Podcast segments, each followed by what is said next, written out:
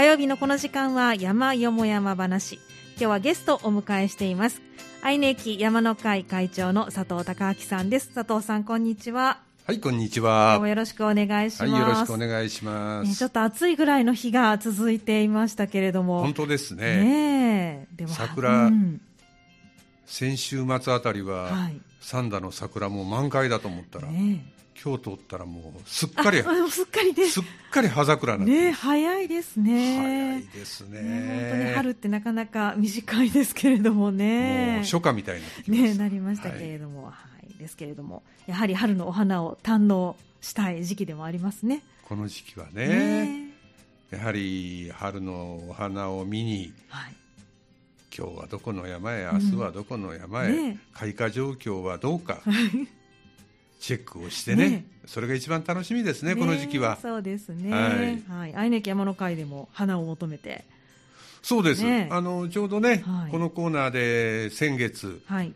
予告編みたいにそうですね。紹介してくださいました。お話をしました、向山、えそのマキンコの森から、はい。その新しく女性4人が開拓をしたというコースを、えー行ってきました、まあはい。行ってきました言ってもあの愛媛駅山の会今回もえね、参加が男性15名女性15名ちょうど30名になりましてねなかなか大所帯でしたね。大所帯ですね、それで、あのーコースをね、うん。えこの険しさを楽しむ道というアドベンチャーコースと、うんそれから一般的な向山の周回コースと分けてえ、はい。20人と10人だったかな、はい。に分けて2コースで行ってきましたけれども、あのーその一般コースの方はね、い。まだまだちょっと花がもう一つ日陰ツツジは咲いてないええ感じでしたけど、まあ、その険しさを楽しむ道の方は比較的うん。咲き始めてましたんでね、まあ、日陰ツツジを見ようというのが一番の目的でしたから そうですね。それが果たせてねはい。ほっと一息て。ね。そうですね。咲いてなかったらまた行かなきゃいけないなまた行かないとね。あの道そう何回も行きたい道でもね、ね。ね、藤本さんにも楽しんでいただきまはい、した、また行くならまあ1年後かなっていう。そうですね。はい。面白かったですけれどもね、はい。まあ、そんなあの花も楽しめる山、はい。えーこの間は、ね、ご紹介いただいたんですけど今回もお花これ楽しめる山ですかね？あのね、うんうん山行くときにはい。必ず今日の目的は何かって考え、えで今日紹介する山龍ヶ岳という山なんですよね、まあ、龍ヶ岳っていう山結構日本全国たくさんありますけれども、これはあの兵庫県の、えはい。えーちょうど旧国名でいうと丹波と播磨のはい。国境にあるうん龍ヶ岳という山なんですけど、これはね一番の目的はそのヤマップ等の、えーいろんな SNS でつながってくる山友さんの中に、はい。ふるさと兵庫百山を目指している方がいらっしゃって、えで龍ヶ岳、うん。そのうちの一つですから、えはい。ふるさと兵庫百山の一つなんで、え。龍ヶ岳にまだ行ってないんで行ってみたいと、うんああそれならあの一応私もねこのコーナーでもお話しした通り百座全部制覇してますんで,、はいですね。ああいいですよええ。いいですよと、大して面白くない山だけれどあそうなもんですね。はい。あのー行きましょうかと、え連れて行きますよはい。ということで、ええ。ですからふるさと兵庫百山の一座をはい。制覇する踏破するお手伝いに行くっていうのが一番の目的だったんです。なるほど。はいで大して期待もしてなかったんです。はい。まあとりあえず約束を果たそううん。そしたらえあのあまり期待していなかったのに、えはい。えー先ほど藤本さんがおっしゃった非常に綺麗な花がたくさん見れたという。あじゃあこれ副産物だったんですね。副産物なんです。ああそうだったんですね。えあのー私が行った時っていうのえは、え。もうとにかくふるさと兵庫百山を早くえはい。踏破してししまいたい、うんうん。もう消化してしまいたいということでね、一番の主目的はもうピーコ半島だったんですよね。で今回は、まあ、そういう要望を受けたんで、うん。あのピーク半島単調なんでね、はい。そうじゃなくてもうちょっとずっと周回するコースうん。歩いてみようかなということでその提案をさせてもらって歩いたら、はい。これが面白かった。あそうですか。変化があってね、えなかなか歩き応えがあって眺望が良くて、はい。あこれは面白いじゃない。あ単に龍ヶ岳登って降りるだけだったら、うん。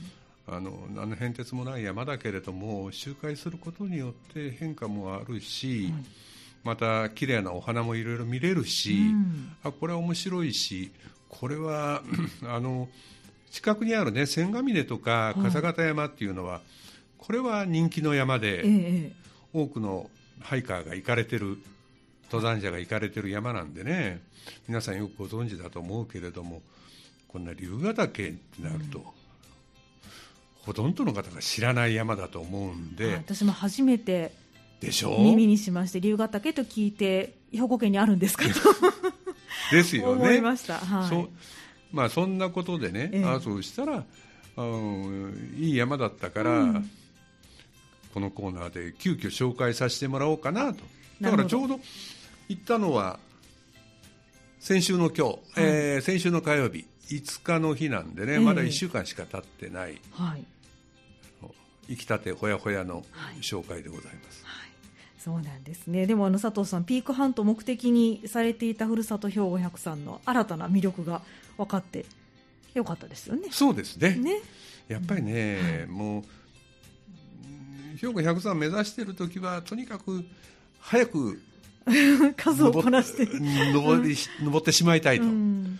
それが優先してしまうんですけどね、はい。今度うーんそれが一巡すると今度それぞれの山のやっぱり良さっていうものをね、うん。再度確認したい。ということであの登り直すっていうのもいいですよね。ね、そうですね、うん。やっぱりあのコースが違ったり季節が違ったりするだけでずいぶん山って雰囲気が変わるものだなというのを違思いますよね。もういつも言いますけどはい、11年目に入ってる三草山なんて一もう本当いい例ですよ、そうですね。毎月登ってらっしゃるけれども飽きない、飽きない、ね、おっしゃってましたね。もう新たなコースが開拓されたり時期それぞれで違うね、うん。あの姿を見せてくれるんではい飽きないです。ねもうね200回近くになってきましたけれども そうです飽きないです。そうですか、はいじゃあこの龍ヶ岳も新たな魅力がねまたどんどんと生まれるかもしれませんのでね。そうですね。はい、あの先ほどはコースのことであの以前はピストンで行かれたということで、今回は周回コースということです、い、くつかじゃあコースがあるということですかね、まあ、普通一般的にはうんピストンで行くか、い。周回するか、うん。2つあだけでしょうね。あそうなんですね、はい、じゃあ登山口も2つ。そうですね。ね。登山口も2つですね、どんなコースになるんでしょうか？あるとすれば。まああのーさっき、はい。えー龍ヶ岳っていうのは、ええ。えー丹波と播磨のちょうど国境に当たりますよという話。で、はい。だから今の地名で言うと、えー丹波市の氷上町とはい。それから高郡高町の上地区というはい。地名になるんですよね、で登山口になるのはいずれもあの丹波側ではなくて、はい。えー播磨側はい。ですから高郡高高町のそちら側になりますね、えでそちら側に2箇所。そして一つは、あのー国道427号線というのかな。それをずっと登っていって、えー上地区の清水という地名があって、えはい。そこに雲門寺というお寺があって、はい。まあ、そのお寺の駐車場をお借りして、うん。そこから林道を登っていって、まあ、林道って言ってもね、昔のあの峠道古道なんですけどね、はい。その道を登っていって峠から龍ヶ岳へ登ってその道をただ単純にピストンしてくるというはい。登山口が一つ、うん。それからもう一つはその龍ヶ岳の南側に大井戸山という大きい井戸の山という山がある、はい。でその山のふもとにあの初めて今回行ったんですけど、ええ。リモさん行かれたかどうかわかんない、はい。あのラベンダーパークタカっていう、はい、名前は聞いたことあります。私も行ったことがないですね、はい、その麓にあるラベンダーパークが、その大井戸山の麓にあって、うん。それが登山口になってくるあ大井戸山に行く登山口から龍ヶ岳にも行けるということ？うんー南北に連なってる重走路になるんで、なるほど。はい。ですからねちょうどね、え。えー位置で言うとこの加古川がずっとこう北上していくわけですよね、はい。で加古川の本流と、うん。それから支流のはい。川うん。との境目みたいなはい。形になるんですよね。えっ、と龍ヶ岳が、龍ヶ岳。はい。あの加古川本流とはい。杉原川という支流があって、はい。それが二股に分かれますよね、うん。その二股に分かれる間に連なる山。あ間に連なってた大井戸山と龍ヶ岳がそのまま連なってるという。そういうことです。なるほど。はい。そういう位置関係にあって、うん。ちょうどその杉原川っていうのが西側で、うん。えー加古川本流が東側なんですよ、はいはい。で、えー北側に龍ヶ岳があって南側に大井戸山がうん。で、はい。その杉原川っていうのは西側に南北に流れてるわけですけどもその杉原川を挟んだ西側の山、はい。そこに千ヶ峰であったり笠形山が連なっているあなるほどなるほど。はい。そういう位置関係なんですよね、でちょうどその杉原川に沿ったはい国道427号線がずっと南北にこう、あ通ってるんですけれども、はい。その辺りがちょうどその高郡の高町に当たると、うん。そんな感じですかね。なるほど、そうなんはですね。じゃあその、まあ、高町にあるラベンダーパーク高を起点にして周回で歩くことができるコースがあるとそういうことなんですそうですですね。ということはあのラベンダーパークラベンダーの時期も良さそうですね。いそうです、ね。まだね。まだまだちょっとね早いですけどね。行ったのが4月の5日ですから、えええあのラベンダーは当え然、はい。まだなんか芽も出てないような感じでうんはいいっぱい植わってましたけれども、あ、そうですか。あのーラベンダーというのは詳しく全然私分かりませんけどはい。その5月の中旬ぐらいからね、ええ。いろんな種類があって、はい。7月の中旬ぐらいまでの間、こういろんな花が紫の花が咲くようです、はい。ですからその頃になるとそのラベンダーパークをうん。こう楽しみながらうん。また、三つ股はね今回あの三つ股の花で随分癒されたんですけど、ええ。三つ股は当然ありませんけど、そうですね。はい、これからの時期はそのラベンダーを楽しむことによって、はい、この龍ヶ岳も楽しむことができるんじゃないかなというふうに思いますね。なるほど、そうなんですね。いいですね。じゃあこれからの季節も楽しめるということですので、ぜひね、皆さんに参考していたただしていただけねたら、うんあの今回当然のことあの今回はこのラベンダーパークを起点として登ったわけですけれども、ええ。あの100台ぐらい止めれる駐車場があるんですけどね、はい。ラベンダーパークに、ええ。そこに車を置かしてもらったんですけれども、あの今シーズンオフなんで、はい、駐車場代もええ。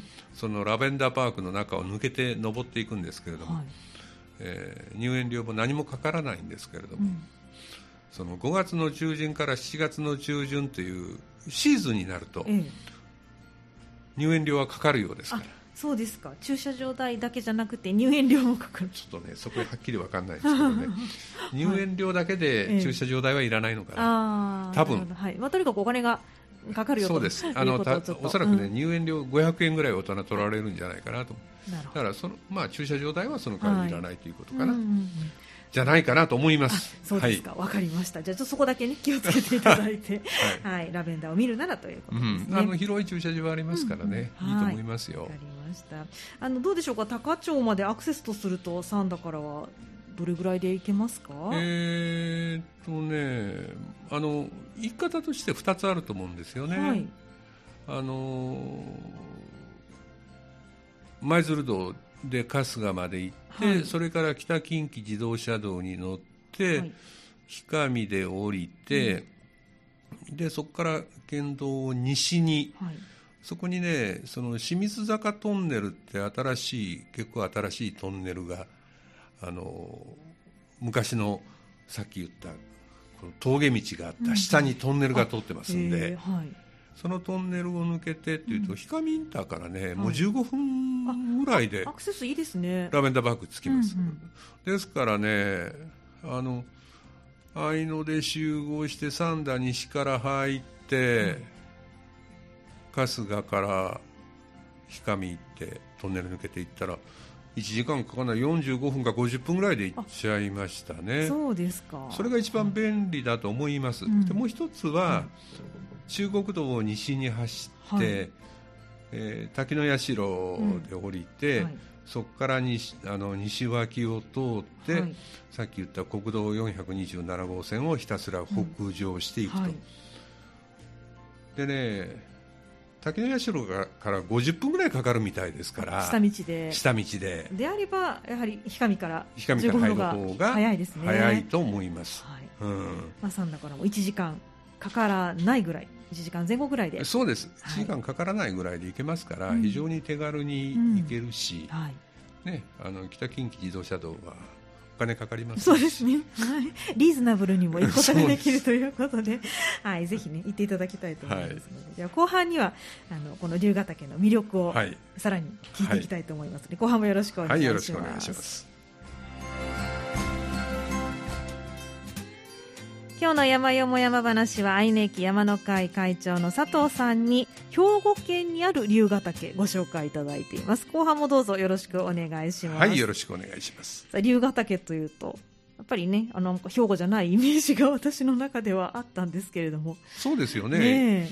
一番有名な龍ヶ岳っていうと、おそらく鈴鹿の龍ヶ岳関西でしょうね。からするとやっぱりねあこの山ちょうど今、福寿草が満開になって、えーいろいろ SNS なんか見てても、うん。多くの人が登ってる藤原岳ってありますよね、その藤原岳のちょうど南側にあるのが龍ヶ岳、うん。で鈴鹿セブンマウンテンって結構人気のコース、ええええ。山が7つありますけど、はい。そのうちの1つっていうのが、まあ一般的には龍ヶ岳っていうと、皆さんが連想する山。はいだと思いますね。ねそうですね。あと山梨県にもね、ええ。調べると結構皆さんが登られる山があるようですし、他にも全国あるんじゃないのかな。ね、なんか割とこの竜っていうね名前はついてるところ、私も先日あのコンジャアルプス行きましたけどあそこは竜王山って竜がついてる山でしたけれども。今年は寅割と多い年ですけどね。今年虎年ですけどね、はい、あの、はい。虎がついた山ってあんまりあんまりないですね。あんまりないですけどね。すね。あの、はい。来年うさぎですから、はい、来年もないでしょうけど、はいあんまり。再来年が再来年。竜辰年になりますんでね、また登る人増えるんじゃないですかね。ねそうですね。じゃあちょっと今からストックしておいていただけたら覚えておいてくださいとこのコーナーで紹介できないでしょうね。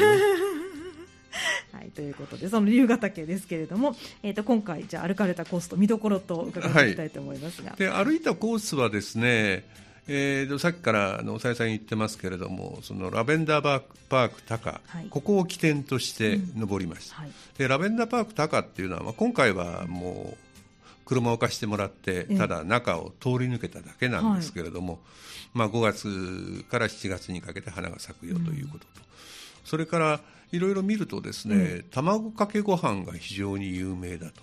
ここの中で、そうそうなんですよ。あのレストランみたいなのもありましてね、はいはい。あの土産物屋さんみたいなのもあるんで、あのそこがいろいろ人気でですね、ええ卵かけご飯はおかわりし放題とかえね、ー。それからそこでラベンダーオイルの加工施設みたいなものがあったり、だから、まあ、今回はあのすぐスタートしましたんではい。見れませんでしたけれども、えまあ、そういうものもありますよということですね。でそこをスタートして、はい。えーラベンダーパークの中を抜けて、まず大井戸山に行きますよ、で大井戸山から今度は一旦下って、さっきあのし清水座清水っていう、はい、そのトンネルがあるトンネルがあるって言いましたね、はいその、えー丹波川から播磨川に抜ける、はい昔古道峠道があったと、うん。その清水峠というところに一旦下って、でそこから龍ヶ岳に登る、うんうんで下山はその清水峠まで戻って、そこからその昔の峠道を、はい。えー清水という西側の、上地区の方に下って、でそこからまたラベンダーパークに戻ると、はい。そういう、まあ、周回ですけど清水峠から龍ヶ岳の間はピストンと、うん。まあ、そんなコースですね。はい、距離高低差はどれぐらいになるんでしょうえーとね、このヤマップのデータでいくと距離が9.4キロでしたから、うんはい。えーまあ、10キロないぐらい、で高低差が約900メーター。あそこそこありまあますね。そこそこありますね。はいあの、まあ、山2つ登って降りる、ええ。下ることになるんで、はい。まあ、高低差はそこそこありますよと、うんはい。で標準のコースタイムがおそらく4時間半から5時間ぐらいだと思います、はい。えー龍ヶ岳までの上りが、まあ一旦大井戸山を経由しますけど約3時間ぐらい。で下りが1時間半から2時間ぐらい、うん。ただねあの下りについては龍ヶ岳の登山口から、はい。あと林道と車道なんでそれがね1時間ぐらいあるんでちょっとありますね、そこはね。ちょっとあるはいええそこはあるんで、ええはい。まあ、4, 時4時間半から5時間って言っても、正味は3時間半から4時間ぐらいまあ、山自体はそれぐらいと。そうです、はい。だから山自体の距離もうん。9.4キロって長いような感じしますけども、はい。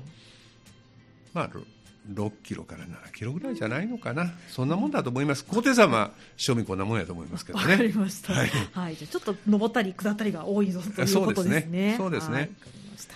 はい。では見どころを。はい。はい。でまあ、そんなところです、して具体的なコース紹介に入ると、ですね、そのラベンダーパークをまず抜けます、はい。まだあの当然、目も出てませんっていうのは、まあ、階段があって、よく整備された中をどんどん登っていって、はいそこにね、聖獣の森というのがまずありますね。聖獣の森。はい。でね、あの聖なるはい獣、ほう聖なる獣の森っていうね、大きな看板がついててですね、はい、なんかちょっと不思議な名前ですけど。そうなんですよ。はいで、そこにね、うんその鹿だとか、え羽の生えたウサギだとか、えうんそういうふうなね、彫刻、モニュメントみたいなやつがね、その森の中にいっぱい並んでるんですよ。ええ不思議な場所ですね。でその聖獣って、その聖なる獣って何かっていうと、人間を災いから守る、その獣、獣のことを聖獣と言うんだと。ということで、なうん。なんだここって思って、うん。帰ってから調べてみたんですよね、はいはい。なんなんだろう、あれ、はい。と思ったら、あの世界で有名な、そのチェーンソーアート、はい。あんまりチェーンソーのアートなんてあんまりよく知らなかったんですけれども、世界チャンピオンになったような、そのチェーンソーを使って彫刻を作るんですよね。木彫りです、木彫りでね。うん。そのなんとか有名な方の、はい。世界チャンピオンにもなった方の作品がそこに並んでたんです。じゃあそれは知らずに割とさっと行っちゃっもう通り越し、た。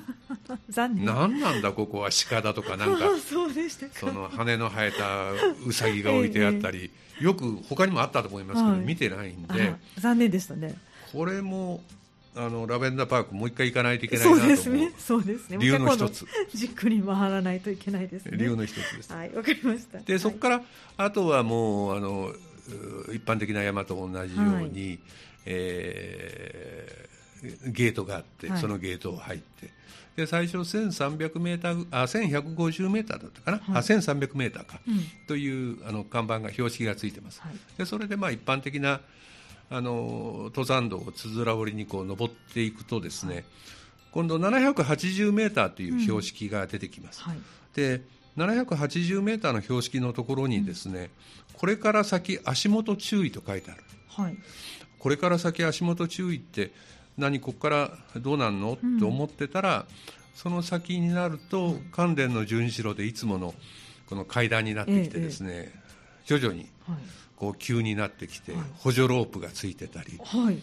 岩場になってきてですね、はいえーこんなコースなの？というような感じで はい。あのー登っていきます、はいで途中で尾根道に出て、うんで尾根道に出てほっと一息かなと思ったらまだ尾根道の岩場激登りがあったりしてですね、結構激しい山なんですね、大井戸さん。思ったよりねうん激しい。ん。ですよ、あら、だけど、まあ、補助ロープついてるし、ええ。あの慎重にさえ行けばそんな特別心配はないんですけれども、うん結構楽しめる、あ、そうなんですね。楽しめるはい。感じですあの、マキンコの森と比べると、どうですか？あそらま金庫の森の方がすごい大変です大変ですそらま金庫の森が大変です。大変ですか？あれほど休憩者ではありません。ないという。はい。じゃあもう、あの、割と初心者の方でも、そうです。登ろうと思ったら登れるかなという感じですかね？です。からね、そのラベンダーパークから大井戸山の山頂、大井戸山というのは794.2メーター、三角点もある山なんですけれども、そこ自体までちょうど1時間半ぐらい、はい。1時間半ぐらいで山頂に着きます。で、山頂自体は木に覆われてるんですけど、はい。その山頂のちょっと手前にね、非常に眺めのいい場所があって、はい。えー南西方向の眺望が開けてるのかな。うんうん。ですからその杉原川が流れて高町のその盆地が広がって、はい。で千ヶ峰であったり笠形山がきれいに見えます。あ、いいですね。素晴らしい眺望が開けてます、はい。まあ、そういうところがあはい。るで、えー大井戸山の山頂から少し下る20分ぐらいまた同じような岩場のところを下っていくんですけれども、そこでね笹ヶ峰分岐という、はい。えー笹ヶ峰というところに今度連なっていく、んそれは南東方向に笹ヶ峰があるんです山があるんですけれども、はいそこの分岐まで来るとそこでね突然、うん。あのこれも先月話したかな、この間 NHK の BS でやってたはい。丹波のグレートレースっていうのかな、はいアドベンチャーレース。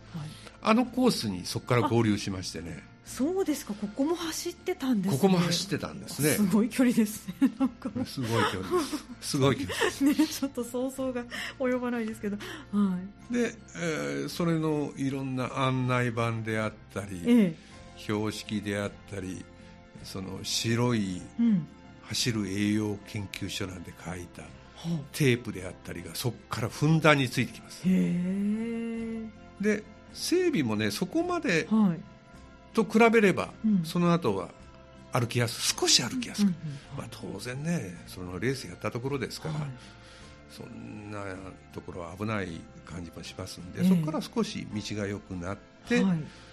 で大井戸山から50分ぐらい下ったところが、はいその清水峠という、はい。さっき言ったあの氷上から上へ抜ける峠の、峠に清水峠です、はい。そしてそこにはあの一般的なそのどこにもありますけど峠のお地蔵さんがちゃんとあって、うん。はあの綺麗なあの小屋の中に、え。うん。えー収納されてましたけど、はい。まあ、その清水峠に着いてでここが、ん。あのさっき言った一般的な龍ヶ岳単独のピストン道は、ここに登ってくるんですよ、ね、なるほど。じゃあここに合流するわけですね。ここに合流します。うん。はい。でここからは龍ヶ岳までは同じ道を登っていくということなんですけど、はい。ここからはね大井戸山と龍ヶ岳って連なってるんですけれども、同じ連なった山かなと思うぐらい、ええうん。龍ヶ岳の方はなだらかですあ、そうですか。なだらかですっていうかね、え植林帯の中をねはいつづら折りにうん岩場もなく歩きやすく登っていくというなるほど。はい。だから単調ですあ、そうですか。は単調にい。はい。ここから40分ぐらいかけてうん単調な道を登っていはって龍ヶ岳に着くと、はい。ということですですからね、これもあのーラベンダーパークから大井戸山まで1時間半と言いましたけど、はい。大井戸山から一旦清水峠に下って龍ヶ岳に登る、これも1時間半ぐらいです、はい。ですから3時間ぐらいかかって龍ヶ岳、うんうんなるほど。はい。えー標高817メーターで、えーここもあのさっきのところと同じように南西方向の眺望が非常に良くて、うんうんはい千ヶ峰であったり笠形山が非常に綺麗に見えるはい。というポイントです。はい。でここでランチをちょうどお昼になったんで、ランチを食べて、はい。でここから下っていくと、はいで同じ道を清水峠まで下って、はいで清水坂という旧古道をうん下っていくと、そのそれもね植林帯の中を歩きやすい道をつづら折りに下っていく道なんですけれども、その途中からねええ。三俣が現れてまして。そうだったんですね。これはじゃあ最初からここに三俣があるのをご存知なく、5年前の記録を見るとね、ええ書いてあるんです。ただシーズンが違ああうんなるほどなるほど。で三俣があったよぐらいしか記憶にないはい。なるほどはい。でちょうど今回はあの一番最盛期に行ってるんで、ええあの十分にはい。三俣を満足満喫できたんですけれどね、もうこんなところにこんなに三俣あったかなと思うぐらいその後、はい。その登山道にも三俣がありましたし、えで登山口がもうすぐついちゃうんですけどね、はい。その登山口からこのり長い林道が始まるんですけど、うんうん。その林道にもずっと三俣がありましたし、はいじゃあもう三俣ロードみたいにもうそうなんです。ってる。へえ素敵ですね。もうびっくりしました。なんでねこんなにはい。この辺り三俣多いのかなと、うん。まあこの時期になるといろんなところに三俣咲いてますけれどもね、であの調べていくとですね、はちょうどそのラベンダーパークからね、はい。国道427号線を5キロぐらい北に登ったところにね、うん。その道の駅杉原上の里高というね、道の駅があるんですよ。ええ。で杉原上の杉原上の里高っていうところの横にですね、ええ。杉原上研究所という研究施設があるんですよ。和紙の和紙です。研究所があるんですか？今もある？今もあります。あの昔ね、はい。ちょうどここが登山口になってて、ふるさと兵庫百山でね、三国岳っていうはい。山がありましてね、えええええその三国岳っていうのは千ヶ峰のもう一つ北側になるんですけど、それに登った時に行った記憶あるんです、はい。あなんでこんなとこにあるのかなぐらいしか思ってなかった。でその道の駅の向かいに青玉神社という神社があって、その神社の境内にも三俣がいっぱいあるんです、うん。でここはあの1300年ぐらいの歴史を持った、はその和紙の産地で、ええ。ー良質な和紙が取れるということで、えへえ。その杉原紙っていうのが非常に有名なそう。紙ら和紙らしいんですよ。でもともとは、うん。杉原紙は構造原材料としてるんですけれども、はい。そのやはり明治以降になってくると、はい。その西洋の紙にコストで負けるようになってしまって、構造ではもうダメだというんでまだ栽培が楽な三つ股を一時入れて、うん。周辺に三つ股をいっぱい植えて三つ股でなんか対抗できないかということをやった時期が少しあるらしいんです。あでそういう影響もあってこの辺り三つ股多いんだなという。ーあそうなんそんな歴史があったんですでね。今はまあその構造を使った杉原紙を復活させようということで、その杉原紙研究所を中心にまた始まってるみたいですけどね、うん。だからそういうのをいろいろ調べていくっていうのも面白いのかなね。という気がしますけどあー面ね。白いですはね。その三つ股を見ながらゴールされると。そうですそうです。いうことなんですすねら下りが1時間半ぐらい。うん。ですかね。下りはもうなんちゅうことなく下れます、わかりました。はい。もう単調です。はい。そんな具合ですかね。はい。であとはえあのー今度帰り道に、えートンネルを戻って氷上側にもう15分ぐらい行ったところにえはい。これは藤本さん行かれたことあるのかな？あのはい。清澄片栗の里っていう。いや行ったことないですね。これはね、ええ。もう今は遅いかもわかんないけど、はい。ぜひ来年は行ってもらいたい、うん。その片栗の花ってこれも山にねえいろいろし自然に生えてて咲いてて、うん。綺麗なあの可憐なえね紫色の紫こうちょっと背中反るみたいな。そうですそうです、ね。稲葉ウアしてる お花ありますけれども。お花ですけれどね、はい。えこれは、まあ、あの保護されて栽培されてるところなんですけれども、あの保護料管理料みたいな300円そのボックスの中に放り込んで見るんですけど、すっごい規模です。あそうですか。初めて行きましたけど。あそうですか。あのコロナでちょっとね、うんあの閉まってたりしましたけれども、うん。うん。見事です。こんなに片栗が群生しているところ見たことないぐらい。あの本当ラベンダーパーク高から10トンネルくぐったら15分ぐらいです。車で15分ぐらいの場所にある。あのもう帰り道ですから、うん。はい。はい。まあ、そういうところも行ったりと。うん。いうことでね本当に三つ股も満足しあの山とは直接関係ないですけど片栗の花も見れてというようなことでしたですね。ど。と。いうこと、まあ、ちょっと今年春の花が遅めですから例年であれば3月下旬ぐらいからっていう感じですかね。そうですね。ねあんまり4月の上旬で三つ股とあんまり聞かないようなそうですね。例年より遅いですね。ちょっと遅めですもんね、あのー今年はね。うん。いつものね、はい。えー愛宕山、うん。その笹山と三田のちょうど孟子からちょっと入っていったところにある、あの愛宕山龍蔵寺っていうところの近くに、あの三つ股がたくさん群生地がありますけど、そこも例年よりは間違いなく遅かったですね。2週間ぐらい遅かったですね。うん。あそうですか。じゃあ、まあ、もし来年行くんであれば3月の下旬ぐらいにちょっと目指して、そうですね。ね行かれるのがいいかもしれませんね。それか5月からのラベンダーシーズンに行くか、そうです、はい。そうです。そういうことによってね、ええ。それも単調なピストンじゃなくて、うん。大井戸さんを経由してラベンダーパークの方から周回するっていうのがいいと思いますね。はい、わかりました。ということでふるさと兵庫103にもねちゃんと名前が連ねてあるという理由も分かったような。